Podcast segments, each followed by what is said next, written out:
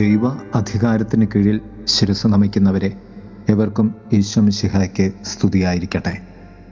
തിരുസഭ മാതാവ് ഇന്ന് നമുക്ക് നൽകുന്ന വചനധ്യാനം മർക്കോസിന്റെ സുവിശേഷം മൂന്നാം അധ്യായം ഇരുപത്തിരണ്ട് മുതൽ മുപ്പത് വരെയുള്ള വാക്യങ്ങളാണ്.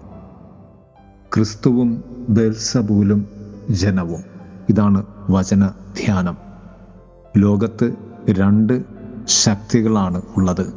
ഒന്ന് ദൈവവും രണ്ട് പിശാചും അല്ലെങ്കിൽ നന്മയും തിന്മയും. അതുകൊണ്ട് തന്നെ രണ്ട് അധികാരവും രണ്ട് രാജ്യവും രണ്ട് ഭരണവും ഉണ്ട്. വ്യക്തമായ ബോധ്യത്തോടെ വേണം നാം ലോകത്തിൽ അധികാരത്തിന്റെ മുന്നിൽ ശിരസ് നമിക്കുവാൻ. വിശ്വാസമാണ് ഈ ദൈവ അധികാരത്തിലേക്ക് നമ്മെ കൊണ്ടുചെന്ന് എത്തിക്കുന്നത്. വിശ്വാസബോധ്യം ദൈവ വിശ്വാസം ആണെന്ന തിരിച്ചറിവ് ഇവയൊക്കെ നമുക്ക് ഉണ്ടാകേണ്ടതുണ്ട്. അതുപോലെ തന്നെ അന്ധകാരത്തിന്റെ പിശാചിന്റെ ശക്തിയോടുള്ള വിശ്വാസം മറുഭാഗത്ത് വലിയ ഒരു വെല്ലുവിളിയായി നിലകൊള്ളുന്നുണ്ട്. ഇവ രണ്ടും തമ്മിൽ വേർതിരിച്ച് നമ്മെ ബോധ്യപ്പെടുത്തി നൽകുന്നത് പരിശുദ്ധാത്മാവാണ്. അതുകൊണ്ടാണ് സുവിശേഷത്തിൽ വളരെ വ്യക്തമായി കർത്താവ് വേദനയോടുകൂടി പറയുന്നത് മനുഷ്യപുത്രനെതിരെ ഉള്ള ദൂഷണങ്ങൾ ക്ഷമിക്കപ്പെടും. എന്നാൽ പരിശുദ്ധാത്മാവിനെതിരെ ദൂഷണം പറയുന്നവന് ഒരിക്കലും ക്ഷമ ലഭിക്കുകയില്ല എന്ന്. അഥവാ ഒരു കാലത്തും പാപത്തിൽ നിന്ന് അവന് മോചനമില്ല. അതുകൊണ്ട് തന്നെ പരിശുദ്ധാത്മാവിനെതിരെ നിലനിൽക്കുകയെന്നാൽ നിത്യപാപത്തിന്റെ നരകാഗ്നിയിലേക്ക് ഞാൻ എന്നെ വിട്ടുകൊടുക്കുന്നു എന്നർത്ഥം. കർത്താവ് പറഞ്ഞു ഒരു ശക്തിക്കും അതേ ശക്തിക്കെതിരെ പ്രവർത്തിക്കുവാൻ സാധിക്കുകയില്ല. അത് പ്രകൃതി നിയമത്തിന് വിരുദ്ധമാണ്. കർത്താവ് പറയുന്നു അന്തഛിദ്രമുള്ള ഒരു ഭവനവും ഒരു രാജ്യവും നിലനിൽക്കുകയില്ല. നാം യഥാർത്ഥമായ ദൈവ അധികാരത്തെ ബോധ്യപ്പെട്ട് ജീവിക്കേണ്ടതുണ്ട്. ഒന്ന് തിന്മയാകുന്ന പിശാചിനെ പൂർണമായും ബഹിഷ്കരിക്കേണ്ടതുണ്ട്. രണ്ട് പിശാചിന്റെ ഏറ്റവും വലിയ ആയുധം നന്മയ്ക്കെതിരെ നാം നിലകൊള്ളുവാൻ നന്മയ്ക്കെതിരെ നമ്മെ സംസാരിപ്പിക്കുകയും പ്രവർത്തിപ്പിക്കുകയും ചെയ്യുന്നു എന്നതാണ്.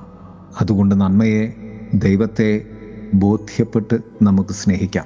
മൂന്ന് പരിശുദ്ധാത്മാവിന്റെ തിരിച്ചറിവോടുകൂടി നാം ജീവിക്കേണ്ടതുണ്ട്.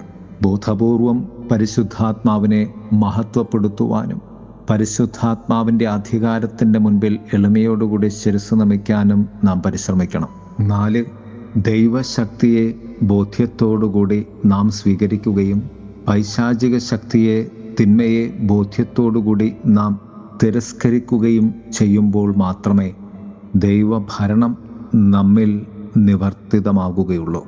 നമ്മിലുള്ള പരിശുദ്ധാത്മാവിനെ തിരിച്ചറിഞ്ഞ് ദൈവരാജ്യ അധികാരത്തിന്റെ മുന്നിൽ ശിരസ് നമിച്ച് നമുക്ക് ജീവിക്കാം. ദൈവം നമ്മെ സമൃദ്ധമായി അനുഗ്രഹിക്കട്ടെ.